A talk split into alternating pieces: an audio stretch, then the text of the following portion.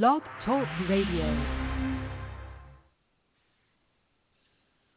Well, good morning and welcome to Dynamic Word Bible Studies. This is your host, Phelicia DeRosier, and my co-host, Cross. Cross. And today we have a special guest. Um, let's just say hello to Priscilla Pfeiffer real quick. Hi, Priscilla. Hey, Phelicia and Cross. How's it going? it's going good. It's going good. So obviously, uh, I'm just recovering from a cold. My voice is a little scratchy. A lot has happened in the last week or so.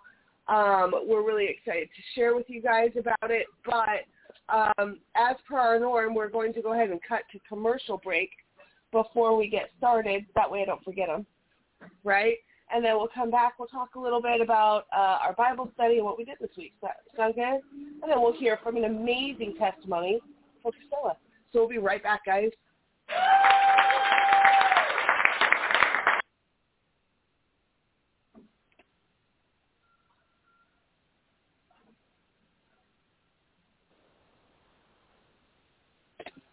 Please check out the Barefoot is Legal radio show right here on Saturdays, 1.30 p.m. to 3 p.m. Eastern Time. That is 10.30 a.m. to noon Pacific Time as we show you all about your barefoot rights and living a barefoot lifestyle. And for more information about the 501c3 nonprofit Barefoot is Legal, please check out barefootislegal.org. Food waste is one of the most easily solvable problems, literally the low-hanging fruit of environmentalism. Pardon the pun, it's my job. About 20% of all produce never makes it off the farm. It's because they just look a little funny. A little weird, but when you cut into it, it's perfectly good food. It's just a total shame. It's totally good stuff. We buy ugly produce directly from farms that often would go to waste because supermarkets won't buy it because of how it looks, and we deliver it to people's doors.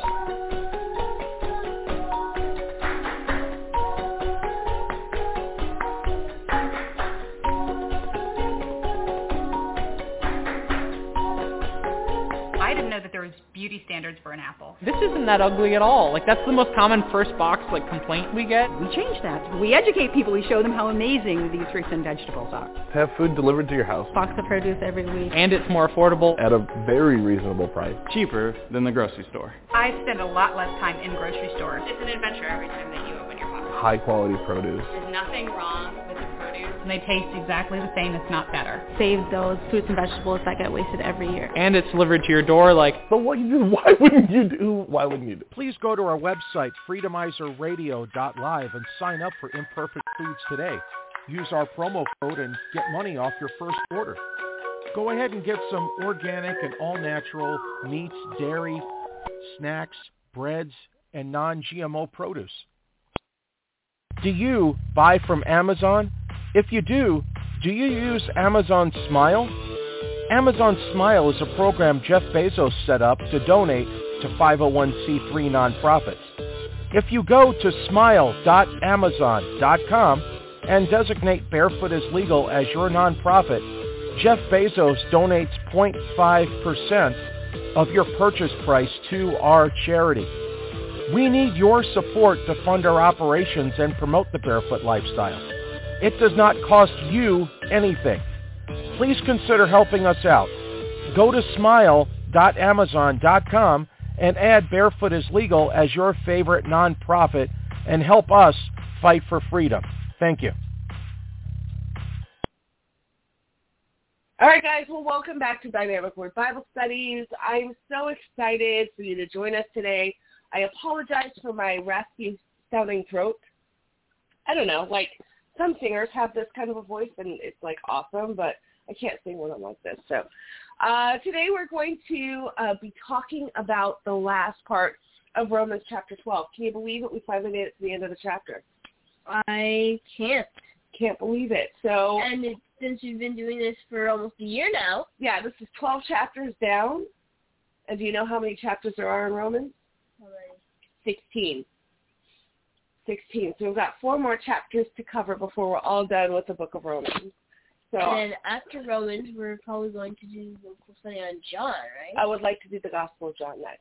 So um, that's what we're going to head to. Um, so would you like to pray for us before we get into Bible study? I kind of feel by the look on your face I don't really have a choice. So I mean, I, I you, you totally can say no and I can pray like I'm capable, but uh, you do it so well. Would you like to or no? Uh, sure. Okay, go ahead then. Oh God, thank you for this day. Thank you for everything you did for us. Thank you that we were able to do the show. Thank you for our amazing guest, and thank you uh, for the teaching that uh, we're going to put on people's hearts today. Tuesday. Amen. Amen. Okay, so like Amen. we're both a little under the weather, right? Yeah, a little bit. Can you, can you tell us why? What happened? So Where were we? we were in California, um, and I thought I was allergic to the smoke. And then I came back to Las Vegas. Apparently, my sinuses couldn't take it because I just got full blown, like I just got a cold. And, and you were really good, like sharing is caring, right? So you decided to share with mom, huh? Yeah. Yeah. So what were you Cali- got you got it worse than me. I did so- get it worse than you did. So like my voice is finally coming back. My prayer warriors and I, we were all praying that my voice would come back. I do have enough voice to do the show, but it is not my typical. Our prayer warriors and your son. Sure, and, and I had a few friends who were praying for me as well. So um, really glad to be here. And what were we doing in California, buddy? Church, We were doing church in California. Can you be more specific? church camp. It was youth camp, right? yeah. Yeah, so that was my first time going to youth camp. It was super fun. We went down to Hey, camp. me too. no, you've been well, you've been to kids camp, right? Yeah, so it was my first time going to youth camp, not camp to Cedar Crest. Yeah, so you've been to camp Cedar Crest with the kids. Yeah. How is it different doing kids camp than youth camp? I don't know. The kids are older. is that about it? That's pretty much it. Yeah. Did you have a good time? Yeah. Awesome. Me I had a too. good time playing Gaga Ball, even though I got hurt a lot. So maybe I'm not very good at Gaga Ball. Right. I, I had a good time too, and it was worth uh dislocating my knee and getting a cold. Because that's that's where we're at today. And it was worth the Oh, five no. exposed I got playing Gaga Ball. Oh yes, yes, yes, yes. Well, you know, I mean, Gaga Ball is apparently it's God's game, right? Okay. we'll leave it at that. All right. So let's read let's let's read our scripture for today. It's uh, Romans 12 verses 9 through 21. That's a big hunk of scripture, but you'll see it's all very closely knit and related, and there really wasn't a way for me to break it up smaller. So um, let's start. Let love be genuine. Abhor what is real. Hold fast what's good. Love one another with brotherly affection. Outdo one another in showing honor. Do not be slothful, slothful in, that's a hard word to say, slothful in zeal. be fervent in the spirit and serve the Lord. Rejoice in hope. Be patient in tribulation. Be constant in prayer. Contribute to the needs of the saints and seek to show hospitality. Bless those who persecute you. Bless and do not curse them. Rejoice with those who rejoice. Weep with those who weep. Live in harmony with one another. Do not be haughty, but associate with the lowly. Never be wise in your own sight. Repay no one evil for evil, but give thought to do what is honorable in the sight of all. Possible, so far as it depends on you, live peaceably with all. Beloved, never avenge yourselves, but leave it to the wrath of God, for it is written, Vengeance is mine, and I will repay it, says the Lord. To the contrary, if your enemy is hungry, feed him. If he is thirsty, give him something to drink. For by doing so, you will heap burning coals on his head. Do not be overcome by evil, but overcome evil with good. okay, that's that's a lot of instructions, right? And it's all basically talking about the same thing. Um, so, have you ever heard? And, and I'm just going to throw this out as a broad question. If you guys have any answers to this, great. If not, that's okay. Ha- have you ever heard someone share about their conversion to Christianity And I and feel like how we're it? about to hear the answer. huh? I feel like we're about to hear the answer. So if you don't know the answer, that's okay. Okay, well maybe you'll have the answer. Um, have you ever heard someone's conversion story to Christianity and how it just completely changed their lives? Yeah. Yeah. Oh, 100%. I heard a lot of Right, right, right. Like everybody says this, right? Um, and so Right. sometimes I just wonder what a life radically changed by Jesus is supposed to look like. Right? Like mm. like we all will say, "Oh man, Jesus just came in and changed my life." What is that supposed to look like? Is there a standard here? Is there like some way that we're all supposed to be changed, right? and we kind of know from experience that it that it is, right? Like like we kind of all know that this happens, but um, I, I guess I never realized that the Bible really kind of explains what it should look like. Okay, and it does kind of naturally happen this way, but let's see what Paul says. Um, so the big question I hear from people when they're first saved is, um, if we're if I'm already saved, why do I have to change anything? Right? Like kind of treating salvation as that get out of hell free card. So I am actually giving my testimony tonight at Group. Yeah. And I think I might have heard this wrong, but I think they'll have barbecue there. Yes, they do have barbecue there. Oh, I'm planning on being there. There's food. I'm, I'm oh, coming. So awesome. I'm coming. so, I was so, like, you know, hearing my son's testimony, but also, you know, the food. Right, right, right. And I never really understood what, like, I'm already saved, but, like, I got changed completely. well, that's because you're so young. No, until I got to camp. Okay, okay. Because like, it's like hours. so Ross thinks it's early in the morning today. it is. You woke me up at like. Wow. 30. Wow, you're such a homeschooler. I woke you up at eight. Um, and it's like, okay, Cross. I'm not a morning person either. We're we're we're good. We're right, on the same yeah, team like, here. like, like me neither. But I just laugh when he's like complaining and it's 9 a.m. I'm like, bro, there are children all over the valley that have been to school hours already, buddy. Like before I came to camp, it was like I knew all this stuff. Like I knew about Jesus. I knew about God. Like I knew Hebrew-ish kind of. Okay, um, okay but like I didn't really like know them, you know? Like I didn't I knew about them, but I didn't know them. And when I came to camp, I prayed over some people, and it was really awesome, and I read about my Christ. So it's a really big difference you're saying between having head knowledge of Christ and heart knowledge of Christ. Yeah. Yeah. Like it's the difference between like reading someone's biography and becoming their friend. Right. Right. There you go. And like reading someone's biography, you're like, oh, I feel like I know this person really well because they just told me about their life. But like actually meeting them and being their friend, that's a whole different thing. Indeed, indeed. So, um, so I think that I think that a lot of people, when they're in that head knowledge but not quite heart knowledge yet, they feel like they don't want to give up um, things that they like or change in any way. That seems hard for someone that they know in their head but not in their heart yet. Right. That kind of makes mm. sense, right? Um, it's kind of like they kind you, of have you this could read a book about. I think of it like if you could read a book about how to swim, how to do a breaststroke, but you need to get in the water to actually actually put it right, into right, practice, right, right? My my kids keep telling me that I'm afraid to swim. No, you put us on swim team until we can rescue an entire human out of the water, and you can't do that. Well, that's because you might have to rescue me. Well, you never get in the water.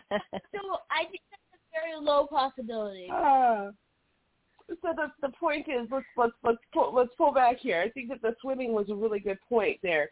It, it it's about if you're not really in relationship with God, it you know, we hear people say, well, that'll change. And people are like, I don't want to change until mm-hmm. they get mm-hmm. involved in this relationship with Jesus. And they're like, oh, I'm happy to change, right? Um, mm-hmm. So, so the thought is from people, they go, well, I thought you said that salvation was this completed work by Christ on the cross.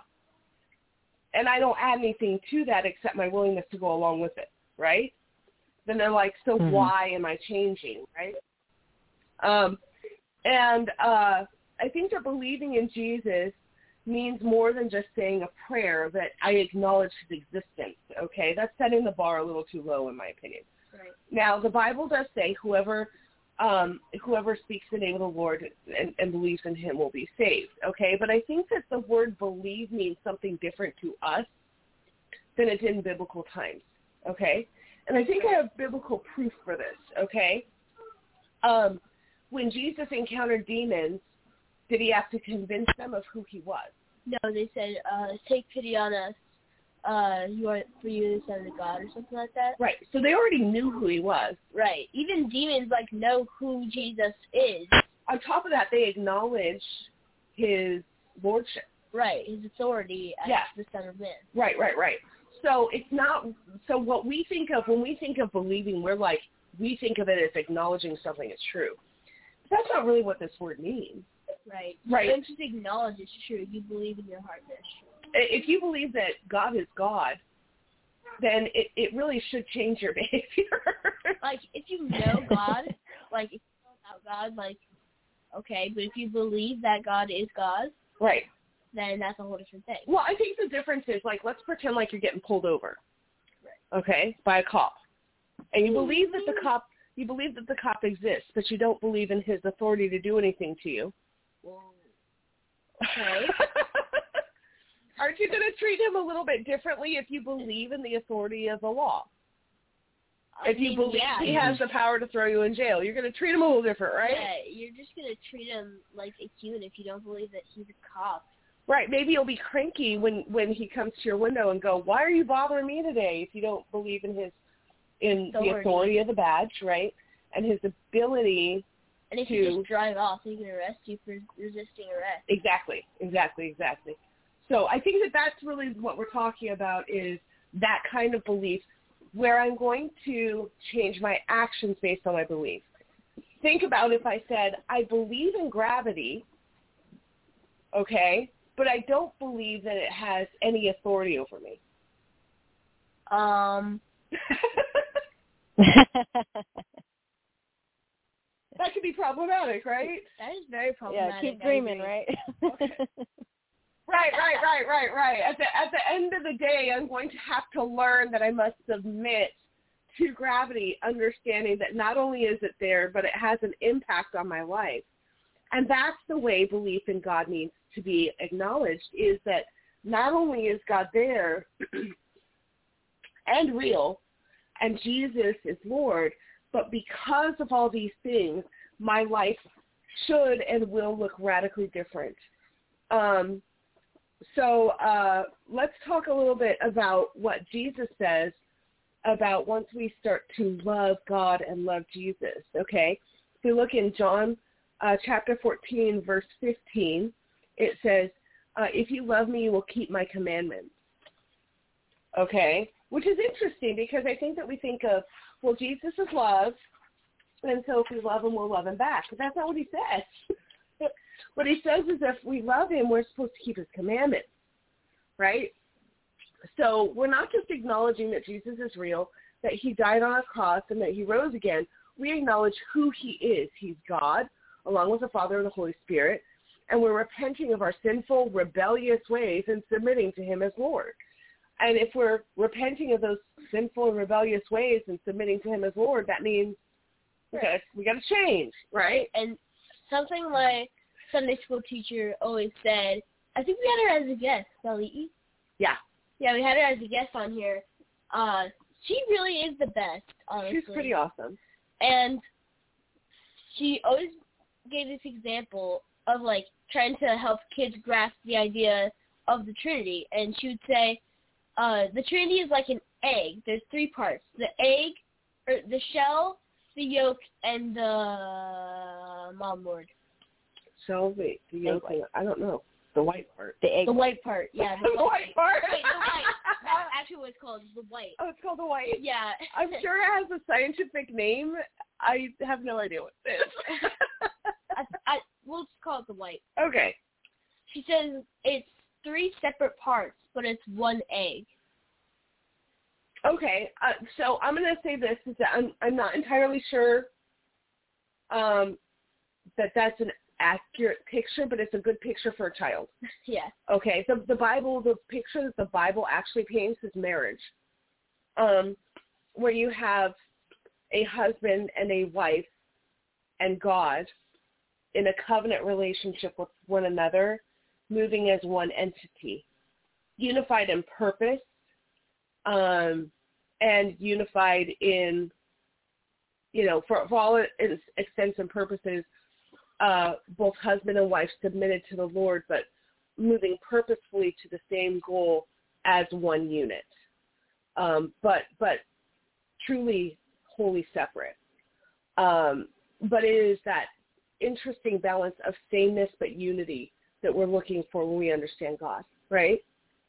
Um, and it's a little hard to wrap our minds around, but that's okay because he's God and he's not mortal like us. And so it's going to be a little hard to wrap our minds around, right? But that's actually the example that the Bible gives us marriage. Um, of course, nowadays we don't treat marriage covenants quite the same way that they used to back in the day, right? Right. So um, I think that that loses a little bit of its impact that way. But uh, think of it as like the people who have been married for 45 years, and they and they just are they're they are a them and not just a me and a you married, right? They they are one entity with the Lord in covenant. Um, That's so, like the ideal marriage. It is indeed, and I, I hope I reach that someday. so um, I think a lot of people at this point are really tempted to say, well, Paul doesn't really understand what I'm facing. What I'm facing, um, the things I would have to give up, it's just too hard, right? Um, it's too much of my identity. It's too much of who I am. And uh, he just didn't understand. So he didn't. But the people that Paul are writing to is writing to in this letter are like literally being beaten, imprisoned, and killed for their faith. And some are in very dire circumstances. Okay, when he's talking about love your enemy, um, let's let's say that we're in this scenario. Your enemy may be somebody who just executed your father in front of you, and you're supposed to respond in love. Like this is tough. This is tough stuff. Like they're getting run out of this is the church in Rome. They're getting run out of Rome by the Roman Empire. You must really hate your father to respond to that in love. Well, no, no, no, no. See, that's the thing is that uh, is that God's saying you're not supposed to respond to people within the circumstances of their sin, because He doesn't do that. You're supposed to hate the sin, Paul not the sinner. face, like, right, right, right. So processing. I was about to say. So here's the thing: is that we're supposed to look at every single person on the planet as image bearers of Christ. Right.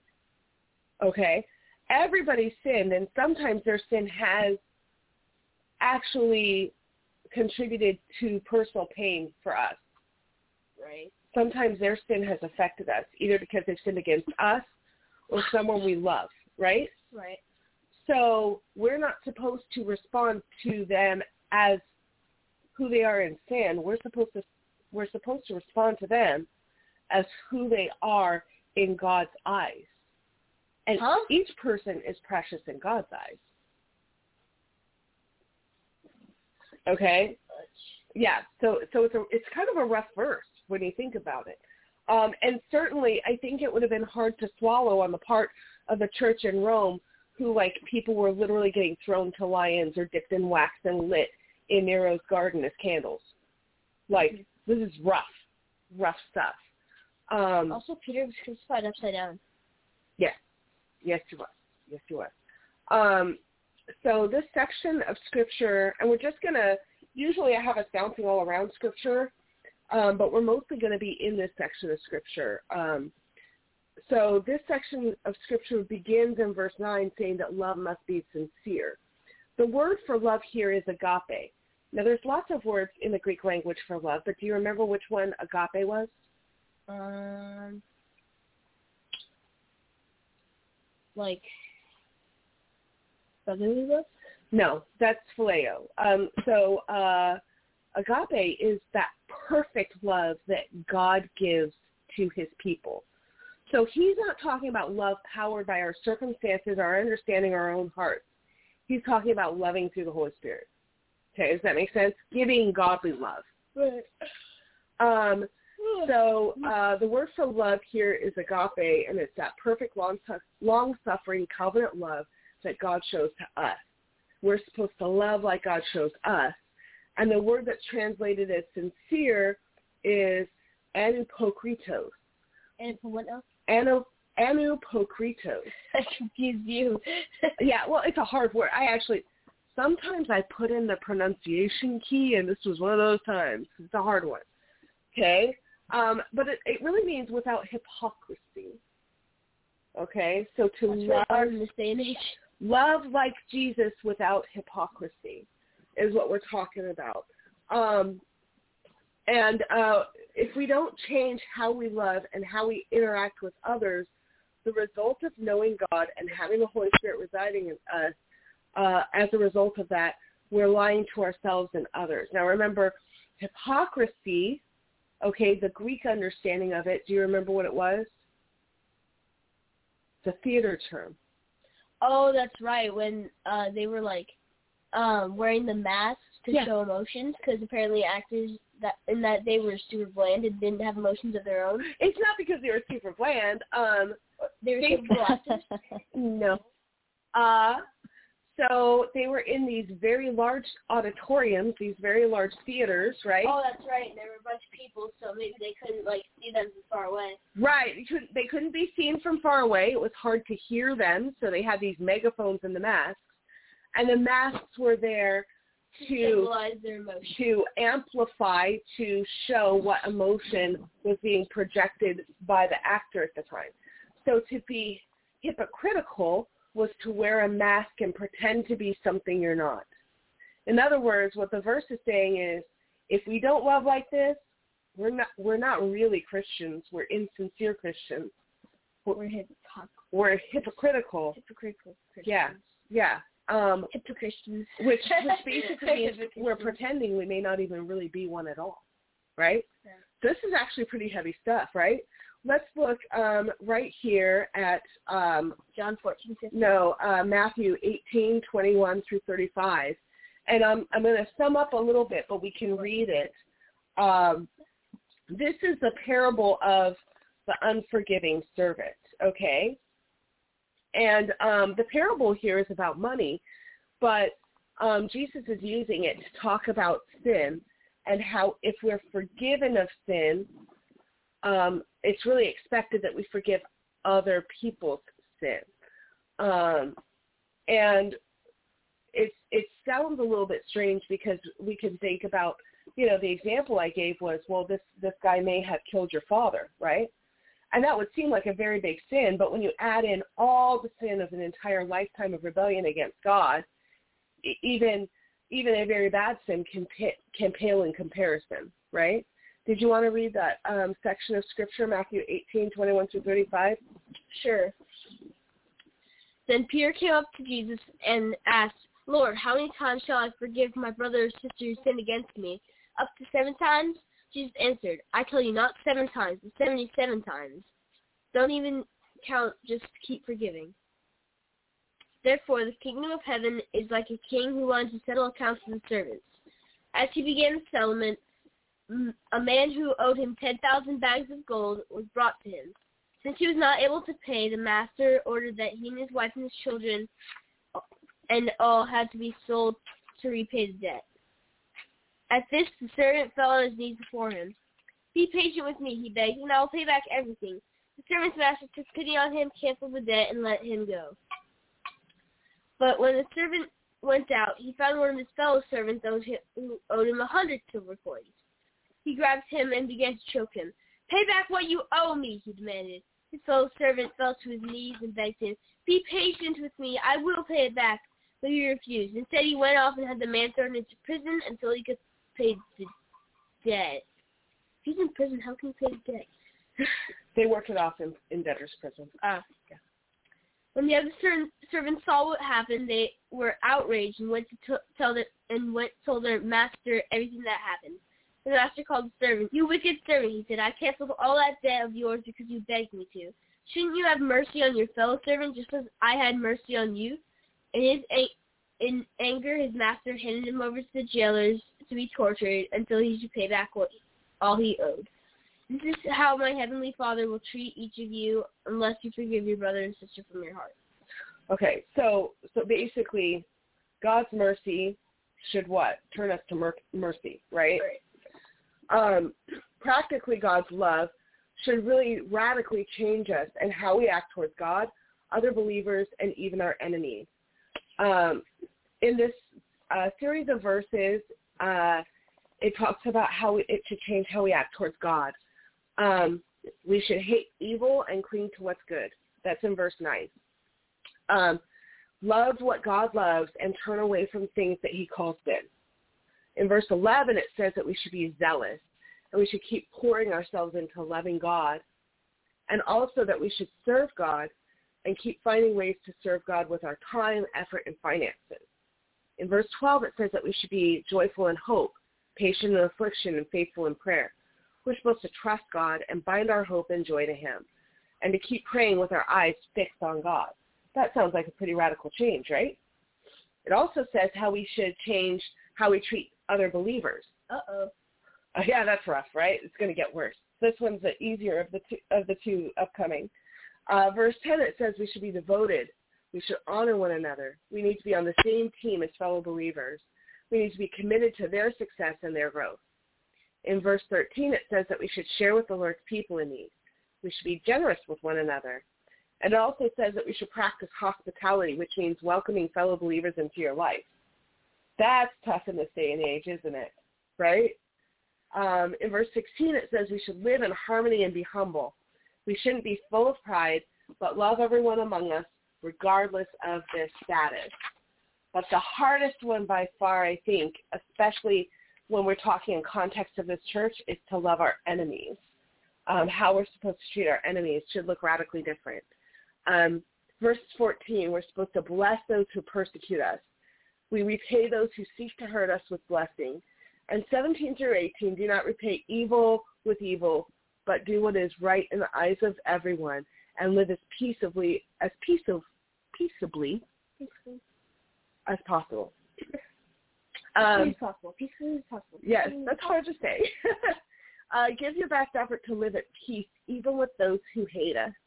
And then uh, verses 19 to 20, do not take revenge. Now, I always thought this was a very interesting um, turn of phrase in the Bible for years where it talks about um, heaping coals, heaping burning coals on the heads of your enemies.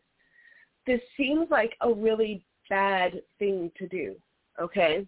Yeah, that does not seem pleasant. Okay, but remember the visual of burning coals um, in was the Bible was it was a purification. Yeah. Right. So this is actually a good thing. As a matter of fact, even if you think about like when Santa used to give people coal in their stocking, it seems like a horrible thing for a naughty child, right? But It's- it's, actually purification of all the bad things we did. Not just that, but it was fuel to keep them warm. It was actually something that was going to provide for them. So it actually was a gift, right? Maybe not the one they wanted, but still, it was it was a good thing.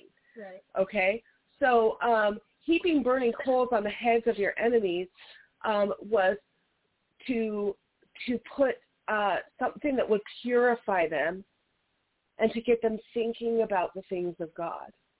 So imagine if you had an enemy who was treating you poorly and you respond in kindness and mercy. Well, eventually, first of all, they look like a jerk to everybody else, right? But eventually they have to go, man, there's just something different about that guy. I'm treating him poorly and he's coming back and he's treating me with kindness and goodness. Maybe, yeah, maybe I need to find out more. And it really does work. Like, it absolutely works when you're treating your enemies consistently with kindness. It does take time and uh, and, long suffering. But if if the Romans could do that when they were being beaten and put to death, Wait, the Romans? the Romans is the letters of the Romans that we're reading. Ah. Oh, the Roman Christians. Yeah, if they could do that, then I think that I can too. right? I you Um, meant like the actual like Roman like guards. I was like, aren't like- they the ones putting them to death? Yes, yes, they were. But those were also the people that were called to be kind to. And their kindness did, in fact, change the Roman Empire, right? Uh, yeah. As a matter of fact, the Vatican is still located in, in what was Rome, right? Um, so uh, Romans 12.21 says, do not be overcome by evil, but overcome evil with good. Real change comes through repentance, prayer, and submission, not through our own strength. So in fact, our relationship with Jesus will make us look radically different to the world. Isn't that crazy? Yep. That's the end of our study today. Um, ta-da! We are a little overtime because I talk too much and a little slower when I'm not feeling great. So, um, but we're going to go ahead and cut to commercial break. And when we get back, we are going to hear an amazing testimony. I've heard it before, but I can't wait to hear it again from Miss Priscilla Pfeiffer. All right? So we'll see you in just a couple minutes. I want to tell everyone about the 501c3 nonprofit Barefoot is Legal. Flip-flops are the most worn shoe. Even in America, almost everyone wears cheap flip-flops during the summer, sometimes even all year long. It's because they don't want to wear shoes, but there is 60 years of social stigma to overcome. Most people think it is illegal to drive a car, go to a store, or eat in public without shoes on. The fact is, there are zero laws, health department stuff, insurance regulations, etc. about going barefoot.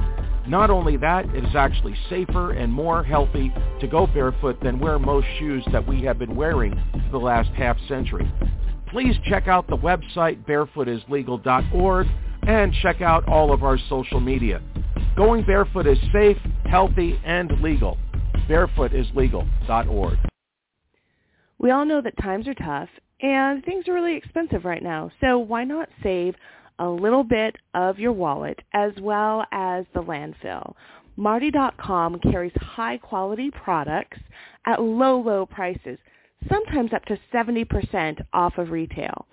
I just got a wonderful package of beef jerky for one cent sent to my house through Martie.com. Martie.com offers high quality products at discount prices. Why? Well, sometimes products are seasonal or overstocked or packaging just changes. It's still great quality food, but it's going to end up in the landfill if we don't find some way to distribute it. And leave that to Martie.com. Now, if you want to save a little extra today, you can get $20 off your first order by going to our Facebook group for Dynamic Word Bible Studies and picking up a discount code there. So check out Dynamic Word Bible Studies at Facebook and find martie.com on our comments. You'll be able to get this free discount code. It's going to give you $20 off, and it's also a great way to support our show and to keep those landfills light and to save some money in your wallet. And I'm all about saving money. So check out martie.com. Just as ungrounded signals wreak havoc on radio communications, there's growing concern that because we are not grounded, we absorb tremendous amounts of electromagnetic radiation from our modern devices. EMF stands for electromagnetic field. We are all immersed in electromagnetic fields from Wi-Fi, from the wiring in our homes, and it disturbs our electrical balance. We get charged. Inside of our bodies, we get electrically charged. Some people have as much as 20 volts on their bodies, and that's not good for you. The information is provided for general informational purposes only. The contents are not intended or implied to be a substitute for professional medical advice, diagnosis, or treatment. Ground Therapy Incorporated makes no representations about the efficiency, appropriateness, or suitability of any specific tests, procedures, treatments, services, opinions, healthcare providers, or other information that may be contained in or available through the information provided.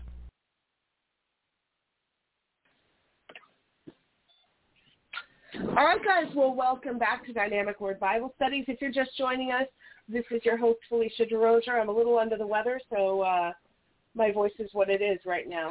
and then I've got my co-host here, Cross. And then we are joined today by a special guest, Priscilla Pfeiffer.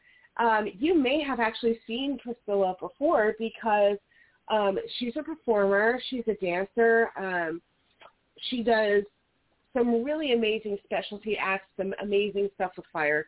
Uh, she does public speaking, so she's kind of out and about, and she's performed in all sorts of places like South America, Tahiti, Canada, across the Caribbean, Mexico, and across the U.S. She's been on television. She has um, she has performed with Will I Am, Pitbull, Enrique Iglesias. Like there's a list. There's a list of people that she's performed with. Um, so she's kind of big time. She's kind of big time. But you know who else is big time in her life is Jesus. God's got her heart, Mhm. and um, she does work in ministry. She uh, she and her husband are deacons at Southern Hills Church in Las Vegas, where she currently serves in the women's ministry. And like to me, this is the most important work, right? Okay, we're serving ladies and and helping prepare their hearts. And her favorite way to serve in that ministry is the decor team for the ladies events, which I'm just going to say I'm like 15 layers of impressed by that because I have literally no gifting and no talent concern. Um, like God gave me all sorts of gifts with people and zero with making like floral arrangements look cute. Me too. It's really bad. like, it's a severe lack. Like I, I'm just gonna have to ask him, like, when you're handing out that gift and blessings, did I just not show up that day at all? Like, what happened? I guess I'm just like meant to be with people. Go with people, not with like anything else. I know. Well, you know what? And then Caitlin shows us all up on that because Seriously. she's extremely shy, but the girl, like everything she touches, ends up a little Perfect. bit more beautiful than it was before. It's amazing, Aw. and yeah, it, so it really it's a special gift. You know, and you notice that gift when you lack it, right? So um, I think it's cool that you have that. Um, now I'll I'm going to roll back a little bit and let you have the floor. Why don't you tell us a little bit about how Jesus has impacted your life? Um, yeah, so uh well I got saved young. I got saved when I was seven. Um, you know, I, obviously I understood I understood what was happening. Um but and I you know, I lived for Christ for probably a few years. I was a child.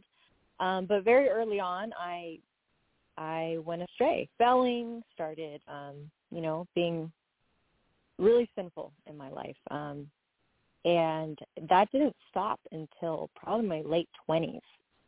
So I was on a horrible path and and God kept trying to give me wake up calls, but I wasn't listening.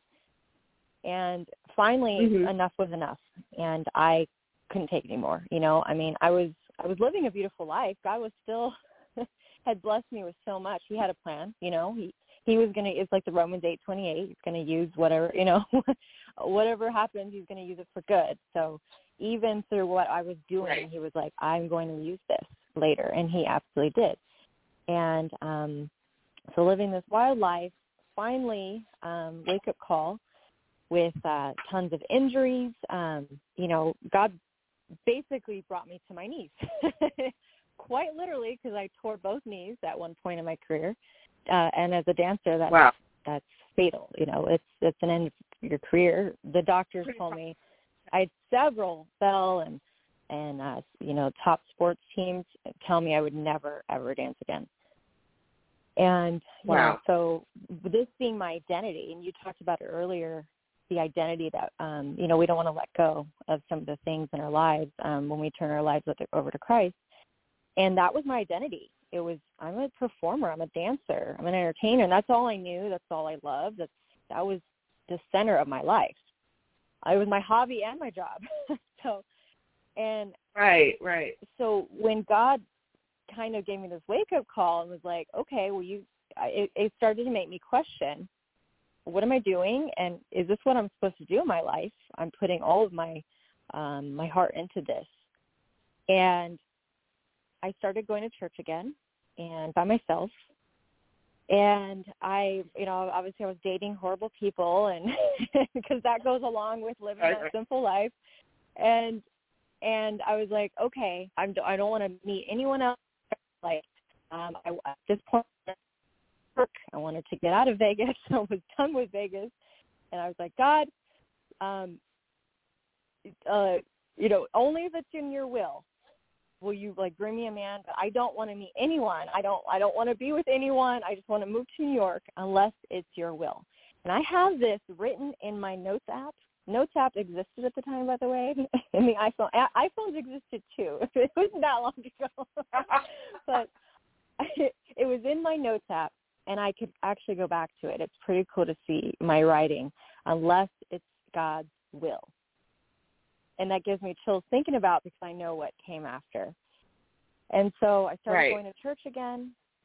I was still performing at the time, but I couldn't do as much.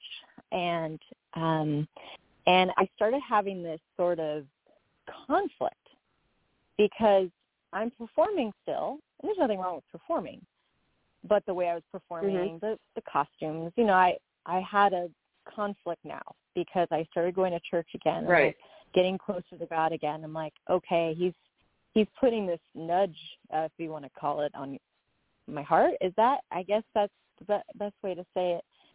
And this pull that I just didn't. I didn't like what I was wearing on stage. I didn't like um all the things, the surroundings, the nightclubs, and all that. And and um and so I started doing. I started being very selective of how I would perform, who I would perform for, what I would wear, the music I would use, and Mhm.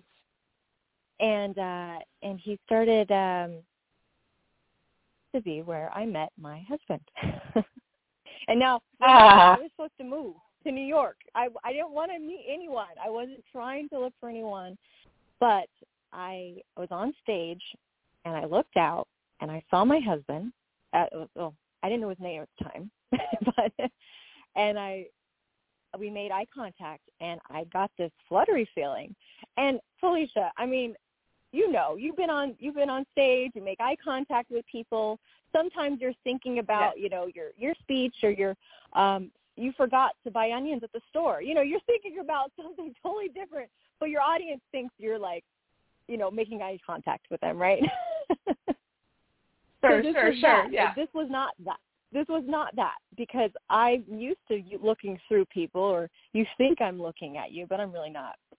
I, you know, I'm thinking about what I need to buy at the store later.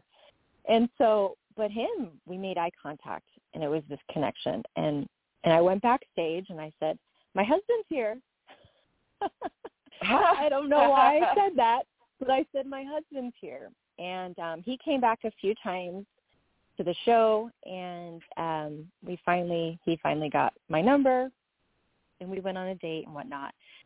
Um, and I I actually canceled our first date, or I postponed it because I realized it was on a Sunday during church when I started going to church again. Ah. So I said, uh, and I didn't even know he was Christian or not. I didn't know, you know, but we hadn't gone on our first date yet, so I didn't know anything yet. But I said, um, hey James, I need to uh, let's push it a little later or a different day because I need to go to church.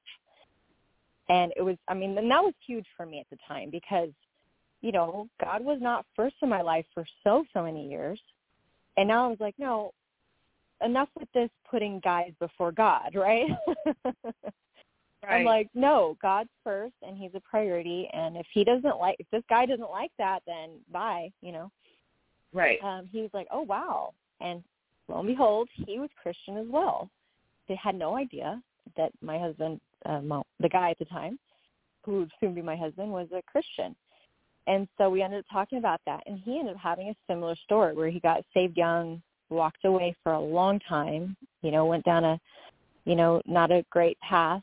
Um, and then we both kind of came, God brought us both together on similar journeys of our returning, which was pretty cool because he started going to church again uh, shortly before he met me, and we started going together then, which was pretty cool. But then, Phelicia, we fought about which church to go to. I wanted to go to mine. He wanted to go to his. so Right, we went to right. both churches every morning. We went, and they were clear across town, both both places, and um eventually we chose one. But um but it's pretty incredible that God had a different plan for what was going to happen. And through that, when I started returning to church, say that I would be backstage and the dancers would actually say, like, there's something different. Like, you seem, like I can't put my finger on it. Um, what have you been doing? I'm like, well, I, I started going to church again. And I would hear things like, oh, my, I might have to join you. Um, oh wow and tell me about this. And that opened up the door for inviting them to church and talking about them about jesus. And like what you were talking about earlier it's that it's like it's like when you can shine your light when you can shine well it's not your light it's god's light but it's like when you can be that example people are going to be curious and when you do that forgiveness thing you talked about for your enemies, people are watching. And so when they saw Mhm. me respond differently than I had previously, where I just was anger or wrath or uh, um, just you know I wasn't as nice, I wasn't as kind, um, or gentle with my responses, with um, the way I spoke, and they saw a difference in my and how and God was that was all God. That wasn't me. That was God transforming me. And but they Right. saw it, and through that example, they got curious. And and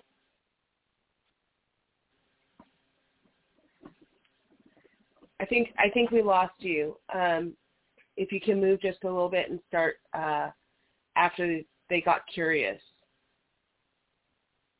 can you hear me now? Yes, I can. Okay, there we are. Perfect. so they got curious and uh i have a i have a friend who's a, a fairly new believer and she said she got um she gets frustrated sometimes because you know now she's saved and and she wants to tell everybody and it's a beautiful thing to watch watch but she gets frustrated that they're not getting saved and i and i have to remind her like do you remember how long it took you you know i i've Right. been friends with her for twenty years and you know I said sometimes you're going to be the person who plants the seed by being that example for people. Like, hmm, people talk about Christians in a negative way, but I knew that one Christian, and she acted differently. And so that Right. goes against the narrative of what people say, and and we we don't always get to see um, the fruit of what we're putting in or what God's having us do. We may be the the the seed sower, we may be the harvester, we may be all the stages in between. We may not be able to see them get saved someday in heaven until we get to heaven. But um, you know, I I just have to remind myself that like, okay, well, maybe I was that example for them and God had me in that job for a reason at that time. All the various jobs I have so that I could be that example. And uh Mhm. so yeah, it's a beautiful thing and now Right. my husband and I are married and we're able to serve together and if you had told me 20 years ago that I'd be here right now, you know, serving in my church deacons, I was like, I didn't even know what a deacon was 20 years ago. I was like, even as a Christian, I'm like, what's a deacon? What do they do? um, it's just I, I'm uh, I'm humbled that God's putting, um, you know, these things to these people in my life to to help. And um i just it, i don't know. It's just amazing um to watch what god has in, um has done and what he has in store. And and now here we are. That's fantastic, and I know, um, I, I I know that God has done amazing things, and like this this lady is a powerful, powerful Christian. Um, I've seen you talk about the Lord from the stage, and um, you absolutely His presence is, evident in everything you do. Um, I want to take a little time to talk about a project that you're working on for your women's ministry Yes. at your church. Did you want to talk a little bit about that? Yeah, so our church uh, they put on amazing events um, for the ladies. These ladies go all out with the decor. It's like it's like you're walking into a wedding. It's beautiful. Um, but we're so we're doing a women's conference for our church, Southern Hills, in Las Vegas, and it is September 16th. It's called the Explore Okay. Women's Conference, and it's essentially about navigating life's jungle. The theme is explore and there's going to be it's all jungle themed so the message is navigating life's jungle and embracing inner peace. So we go through so much conflict with bitterness um, chaos overwhelm things in our life um, that we're struggling with. And we we don't have peace. And so it's like kind of like these Mhm. vines are in the way uh, in the, in our jungle of life right? And we've got to get to the Right. root of it. That's the first thing. The root is god. And that's the root. And other things that we need to to get to the problem and then there's also the vines in the way so as we walk through this jungle we're constantly going to have to be knocking down these vines right to, so that god can get to our heart. And so on this path, this journey through the jungle of life is the messaging, and it's pretty cool. Um, we've got an amazing speaker, um, Charity Berkey. She's um, she comes out of Liberty Baptist Church in Las Vegas, and um, yeah, I'm very excited. So September 16th, it's this um, this year, 9 a.m. and you can go to inspireladies.com to check that out. Uh oh, I think we just lost you again. 9 a.m. to when? It's uh it's at 9 a.m. and you can get tickets at inspireladies.com. Inspireladies.com. I'm excited actually. Um, I'm gonna get to be there. Um, I get to yes, do a couple of the breakout speaking. Yes, so I'm, I've actually already started preparing my talk for that. Um, so we'll be talking about things like uh, how how to study the Bible, right, and um, how to approach ministry as a lady. That's important. And honestly, I I was gonna be like, so if any of you want to see my mom, then she'll be there. And I'm like, wait, I'm not sure what percentages of our listeners actually live in Vegas. One show we had some people who were living like on the side of a river in Washington. So so there there are listeners could be living anywhere. But I will say I think that we have a, a good percentage of people who are here in Vegas. So Yeah. um but you can also travel to women's Mostly from your billions of friends that you have. and billions of friends, she says. so um, I'm excited to be there. I think it's going to be an amazing, amazing event. I can't wait to hear your keynote speaker and to see the jungle that you are surely putting together. I think that's true. I think that it is kind of it, it does feel like we're we're in this jungle trying to live, right? There's man, I think it's like it's a perfect description of adulting. Like you Right. wake up every day and then it's just always difficult. There's always difficult. It's not necessarily bad, it's not necessarily torturous, but it's just that little extra piece of difficult that would be trying to navigate through a jungle and having to cut down those vines and watch those those uh roots, right? But all the while we're still ambassadors for Jesus and trying to to do that well. Um so yeah, I'm very much very much looking forward to that. Um Priscilla, how do you feel like um your relationship with Jesus has affected your previous relationships? Like I can totally hear and I I know James was such a good guy. Um and I know he was really um a gift to you as you're a gift to him. You guys clearly treasure each other. Um but how about your uh, relationships that you had before you became a Christian? Not just with your your fellow dancers, but with your family. Like, how did Jesus' impact in your life change those? That's a great question. So definitely I had to evaluate um the the friends I kept um close to me, I should say. Um I had Mhm. to pray about who God, wa- you know, because there's that difference between, you know, you've got to it's a fine line of you know, participating in the sin or getting too close to it for the sake of acceptance, right? So it's like, oh, I Right. accept you, I love you. I don't, ex- I don't, not, I'm not okay with your sin. You know, I don't accept that, but I accept you, and I'm supposed to be loving towards you. So it, it's like this, um, it's this struggle because you want to be loving and forgiving and not hateful, but but then you also want to be careful not to get too close to sinful to sinful behavior. And so yeah, it was it was difficult to do that. Um, there's certain friends that I had to just I have to kind of keep that at arm's length. And from time to time, I still invite them to church, and I still, um, you know, I still pray for them. I still tell them I'm thinking about you and I love you. Um, I just had to be careful because some of their activities they did, you know, they're clubbing and partying, and it's just not my life anymore. That's not what I want to be doing, and uh, I don't want to be influenced by that either. And so it was it was difficult, um, but God brought so many more people into my life as well. Um, and there's only so much time in the day, Phelicia, for friends. That's true. That's true. That's true.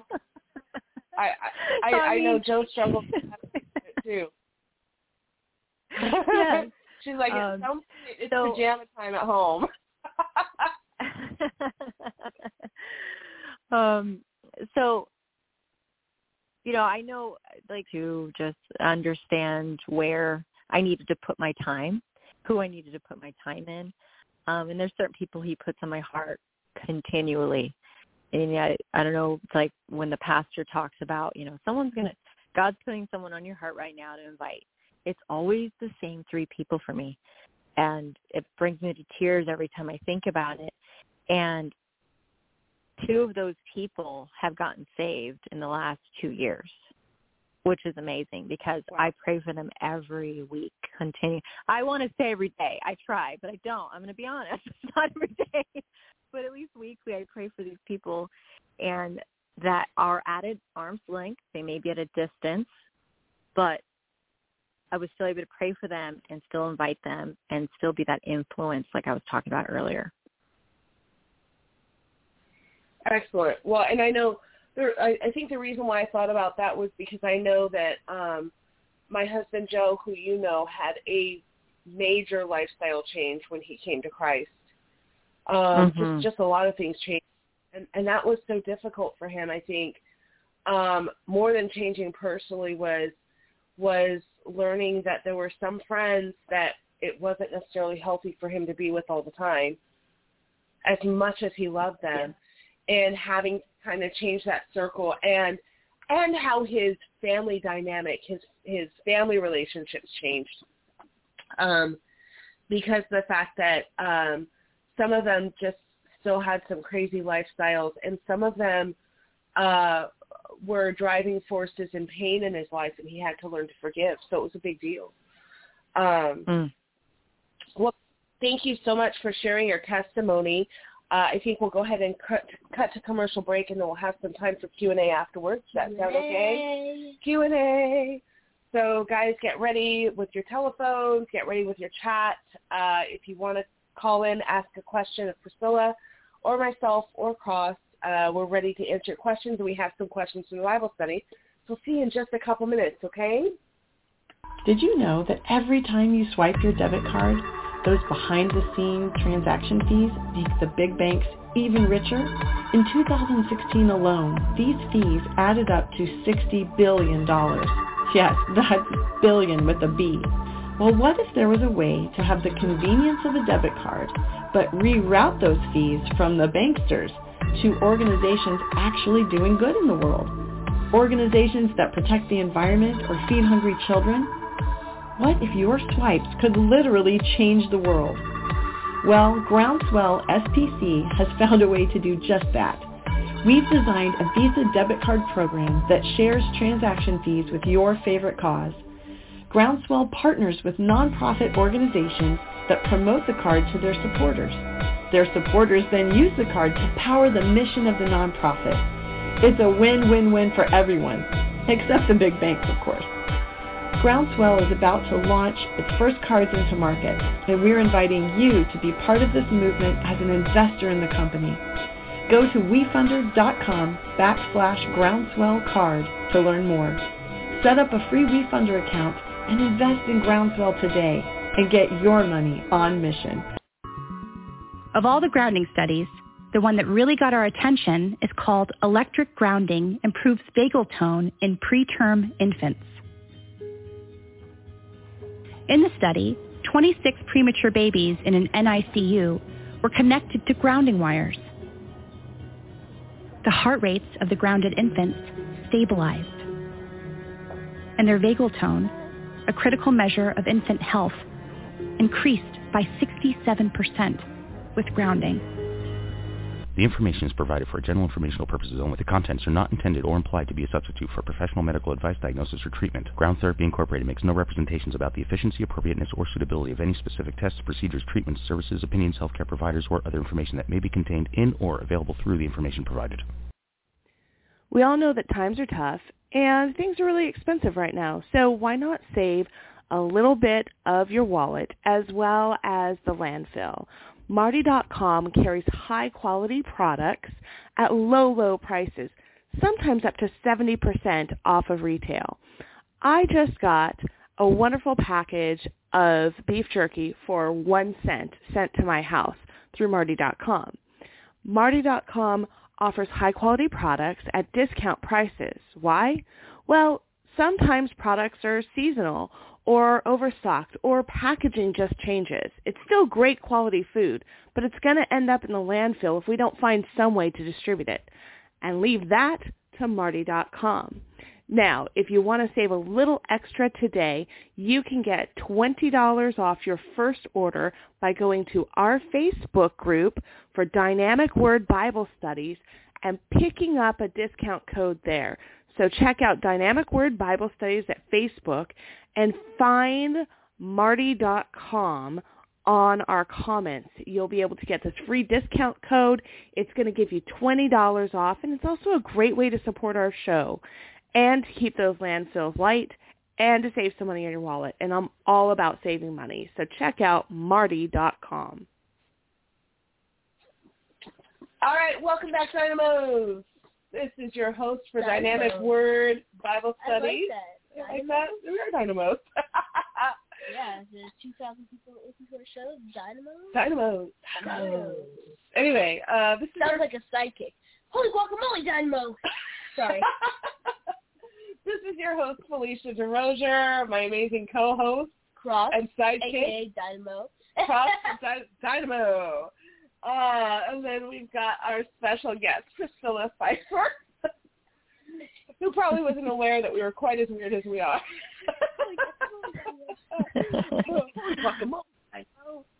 Uh, so now is the part of the show that you guys have been waiting for. Maybe you haven't been. Maybe I have been. I don't know. Um, There's another hostage. we're having fun though. We're having a good time. I'm All right. saying there's another hostage. Uh oh. uh oh. So uh, let's let's go ahead and give that call in number. What is it? Do you remember? Three one nine five two seven six two zero eight. That's three one nine five two seven six two zero eight. Press one if you want to talk to us. That's right. And we have our chat room open. You know, I actually heard somewhere that repeating the phone number twice on messages is a Gen X thing. That makes me old. I mean, I just do it the way you do it. I know, but that's because you're a homeschooler. I mean, my Gen Z reflex is just to say it once, but like, Okay, I'm just I'm just saying. old. so that dates back that dates back to when we used to we used to have these things called message machines, right? It's a message machine. You had a machine hooked up to your phone that would answer the phone call if you weren't home or if you or the truth is for those of us who are who are a little bit Does older voicemail?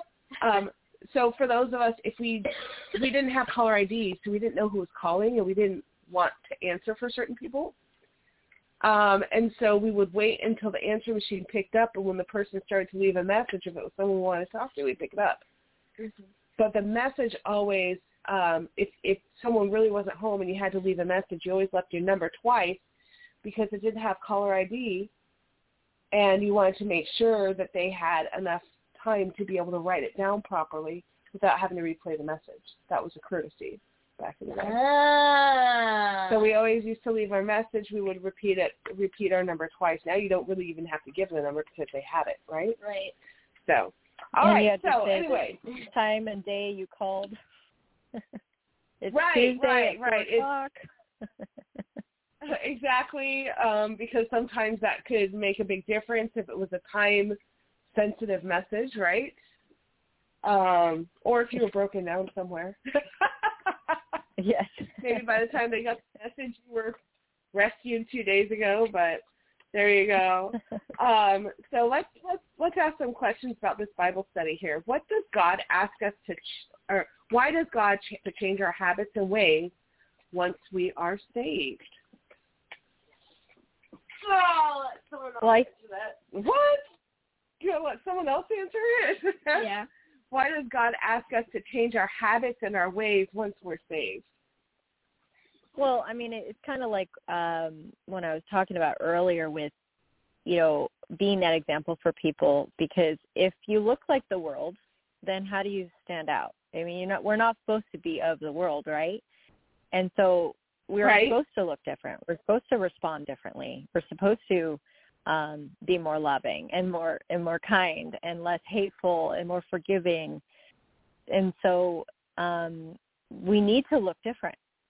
That's the basis of it. Right, right, right. And and I think there's also that whole component of like Jesus finished his job, but the mission's not done. Like he is over there uh sitting at the right hand of the Father. He finished his part and now it's time for us to get in and get our hands dirty and if we're going to be the hands and feet of Jesus, we got to look a lot like him, right? Mhm. I can't be Yeah. I mean, I don't know about you. Maybe you were nicer before you were saved than I was. No. But I I can't be doing the the work of the hands and feet of Jesus looking like I was. That was it was not a pretty picture. You know? So uh I definitely need to look more and more like Jesus in order to really complete the mission that he has for us. Um Yeah. and that is that, you know, I was I I was a hungry peasant and I found a good meal and I'm trying to find the other hungry pre- peasants and share it with them, right? Mhm. um so um yeah, I think that's pretty much it, right? Do you have anything to add there, buddy? Nope. No. Uh let's see I think another part of that too is the the sacrifices we make um, of our time, of our offerings. Um, that's showing discipline to God, like showing Him, you know, giving of our time to Him. Um, and He knows obviously the heart of that. If we're doing it as like a um, checklist thing, or if it's actually from our heart to worship Him. And so I think Right. that that's a big part of it too. Is that is God seeing you, you know, putting in your time and your um, for people, for for the church, um, that through through tithing. Um, are you making the sacrifices?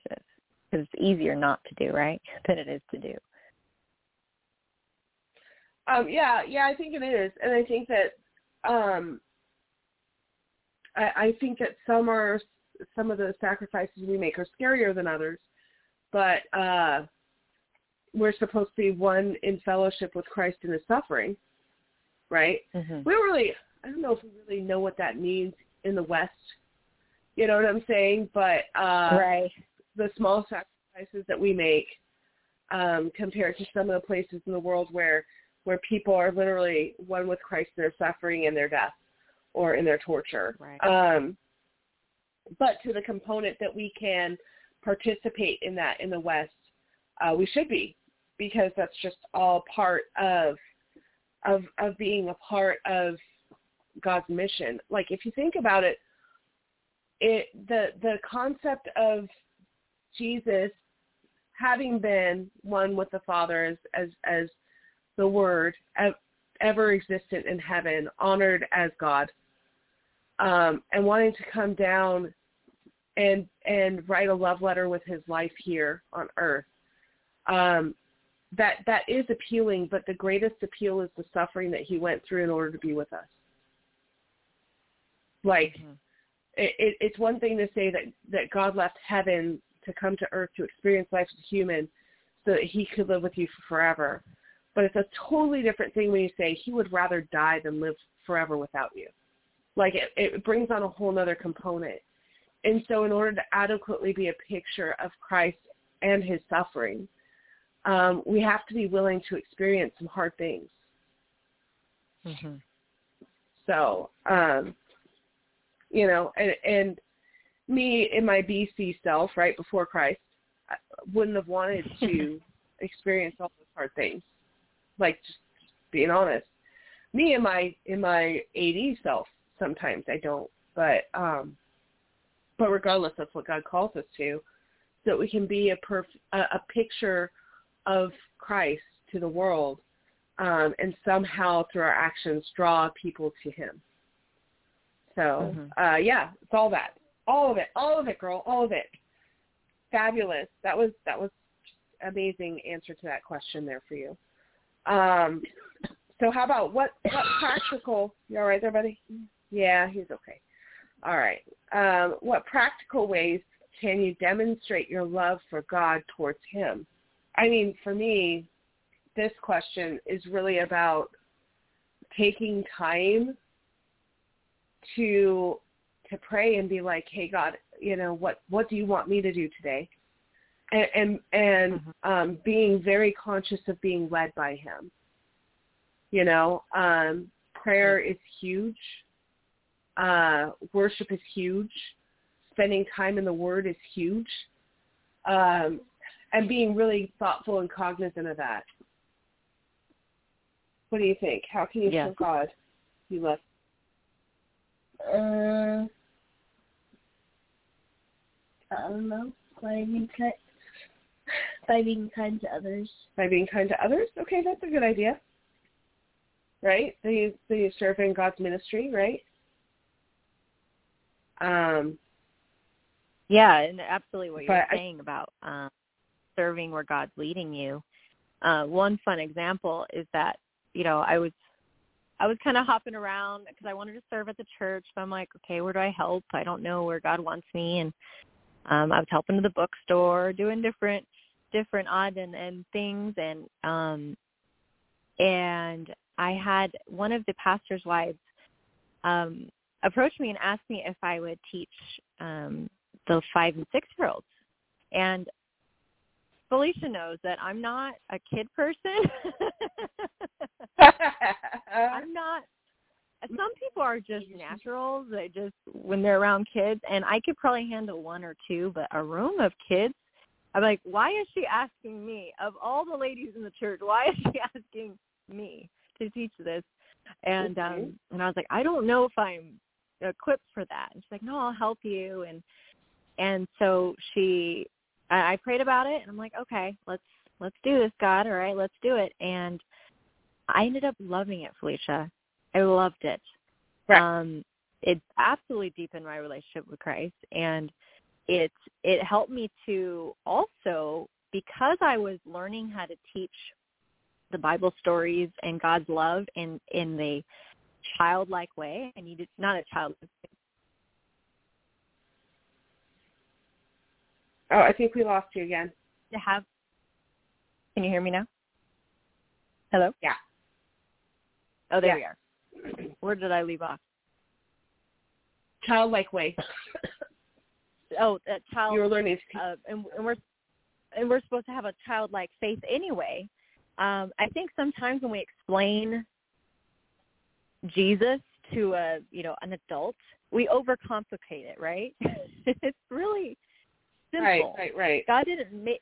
We're not supposed to, you know, teach them the whole Bible for them to understand it. Um, and so that actually taught me, okay, if I can teach this to a five-year-old how to understand it, how much better am I equipped to teach it to an adult? Because it's the same Right, teaching, right? It is indeed. um, and so I- I'll tell you. Go ahead. Keep going. Oh yeah, so that, that's pretty much it. But it was it's pretty cool because God's going to lead you in places that you you don't feel equipped for, um, that you don't feel like you fit. But God has a plan, for, and He's got a, He had a plan for that. And I did it for a couple of years, and I love doing it. But um, yeah, that's all I wanted to say is that just sometimes God's going to not only put on your heart, but maybe put on other people's hearts to bring you to um, to lead in certain areas, to um, to serve, to do all sorts of things that are like, okay, well, let me pray about this. But I've been praying about it, and maybe this is the this is the answer to the prayer. Somebody else is approaching you for it, right? Right, right, right. Yes. No, and I had a very similar situation we had this week. Now I I love I love kids. Okay, I really do. But my very favorite age is teenage years, preteen and teenage years. Um Hmm. all the ones that people are like, "Oh yeah, no." um I like it when they're old enough to smart off because they're also old enough to reason um, and, and we could get really thoughtful about uh, what we're talking about. So I love teenagers, and um, we did just get back from camp. When I say we, I mean I went too, um, and I'm not in shape for camp. Uh, I actually dislocated my knee on the trip. Uh, Oh. It was crazy. You know what she was doing? She wasn't jumping up. She was walking. I was I was walking. I was I was kind of swaying during worship, and it just went out. It was just done. But um, no. but I loved going up there with the teenagers. Um, but what was crazy about it wasn't like I would have said yes to this opportunity to serve anytime, anywhere. Like they asked the right person. The answer was always going to be yes. Okay, um, because I know that I adore teenagers, uh, but they did actually ask me um, on Friday night. I got the message at 5:30 when I got off of work, so they may have asked me slightly earlier than that. Um, and we left Saturday morning at 10 o'clock.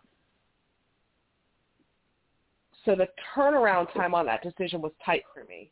Yeah, yeah, yeah. Um, and they're like, you don't have to feel pressured. And I was like, you, you've asked the right person because I, I, I'm not sure what the circumstance would have to be for me to say no to this. Like, I'm going. If you want there, I'm going. Like someone was dying. Right, right, right. Like, like it would have to be a pretty dire circumstance for me to say no. And, and when she dislocated her knee, I made a joke that you really liked. I it's like your knee is rolling a 20-sided dice to decide how many months it's going to work for. Right, right, right. It's going to work for two months. Okay. Right. Priscilla understands this. She was a former dancer, right? I was a dancer. so I was a on. Right. My my yes. My knee just goes out at will. We we we tape it up and we keep moving. Right. Um, yes. So it, it yes. And she's like, should we take Did you hear her? She says yes. Okay. She understands. Uh, so when uh, Kater, she's like, should we take you to first aid? And she's like, No. She taped it up, put some ice on it, kept moving. I'm good. I'm good. We've got this. Shake it off. Show must go on, Phelicia. Show must go on. Indeed, indeed. I was like, I might not sit on the ground anymore. You might have to get me a chair, but otherwise we are okay. Yeah. Um, so, what what kind of practical ways can we think of, guys, that we can demonstrate our love for God towards other Christians? Uh, reflecting Jesus' character. Yeah. Can you give me something specific about that? That's really where I was thinking.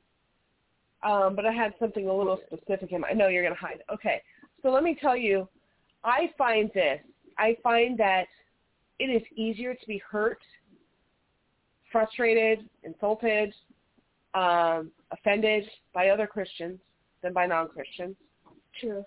Because you're we, like, come on, you're you're supposed to, right, you're supposed to be on my side. right. We we think to ourselves all the time, you're supposed to be a Christian. You're supposed to act like I think Christians act. You're supposed to take my side every time. Mm-hmm. Right, right, right. Like we're on the same team, folks. Like why are you treating me this way? And so it feels like the offense, which if it was a non-Christian would would be here and gone. I think that we have a tendency to be more offended when it's a Christian that's offended us. And Hmm. I think that we have to add that extra layer of forgiveness and compassion and mercy and kindness, knowing that, yeah, we're all Christians, but we're all still works in progress. And God's not done with me yet. He's not done with any of us yet, but he promises that in the end, he will bring that work to completion, right? Yes. Mm-hmm. So uh, that's that's what I'm going to say. Serve each other, love each other in the state that we're in, knowing that there's this right now but someday component. Right now we're Christians and someday we'll be perfected, but in the middle of all that we're still saints that sin once in a while and and sometimes that hurts other people. Yeah. Is that it? Kind of goes Is that from that verse?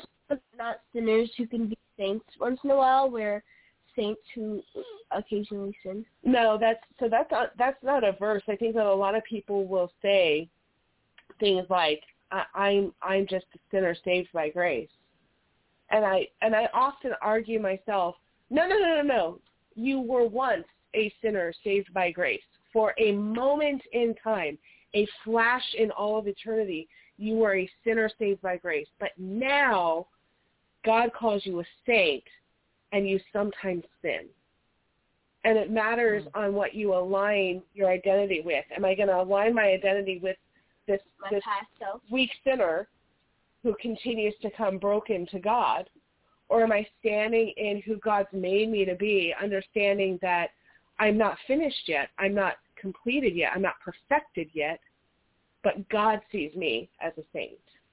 Mm-hmm. Like, and that's a whole different approach, right? Right. Yeah. Yeah. So, uh, Priscilla, do you have something to share there? I along what you just we go back to the identity thing. You know, it's like you identify as a sinner. You know, are you are you living in that? You know, that can also in your mind. I don't think that's a healthy way to live, where you're viewing yourself. Yes, we are sinners. We sin every day, but is that your identity? Like, by you know what I mean? And so I, I, um, I agree with what you said.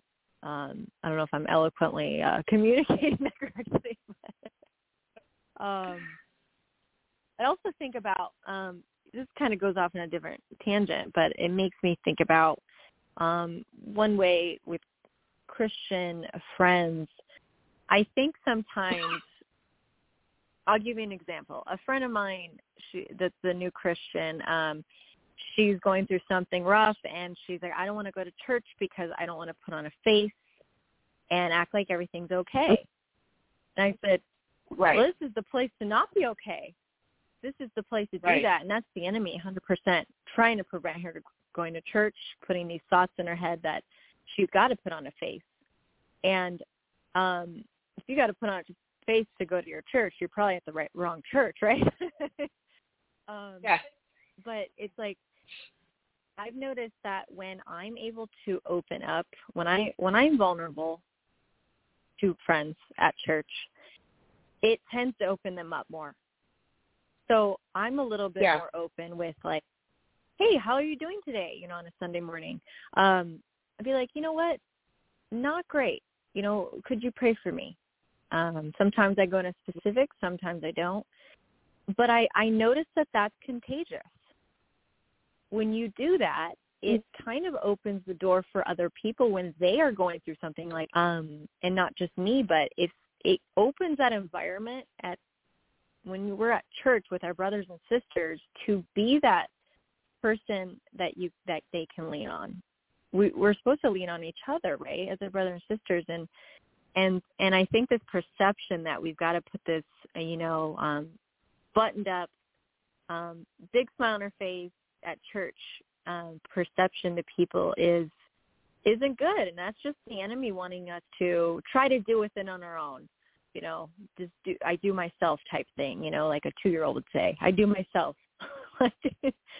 Right, um, but You right. need God. and You need, is you need like the people around you to um at church. You need your brothers and sisters to help you through it, Right, to pray through it. Right. I agree, 100%.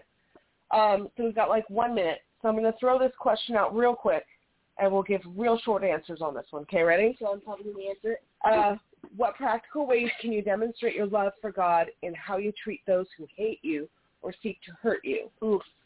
Um, he says, oof. I'm, I'm going to go with pray that God lets you see them the way he sees them. Amen. Um, I don't really have enemies per se. Praise God. Keep But- that in your back pocket for someday when you do. like I just have non-favorite people. Non-favorite people. Okay, we'll call them non-favorite people. How can how can you be good to them? Um, patience. Patience. That's and something kindness. I struggle with. Okay. Patience. Okay, and Priscilla, what you got on that one? I, I like patience. I like patience and kindness. Forgiveness. Right? All the fruits of the spirit. Fruits of the patience, spirit, yeah. patience, kindness, goodness, faithfulness, Self-control. self-control. I missed something, sure. Anyway, Yeah. yes, the fruits of the spirit. We're going to ask God to work through us, basically, right? And that's Yes. and that's it for our Gentleness. show today. And gentleness, that's the one. That's the one. So um, that's it for our show today, guys.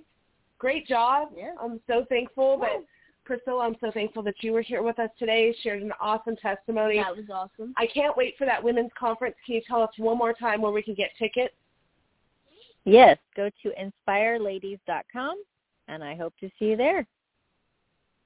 I will be there, but I hope to see some of our guests there.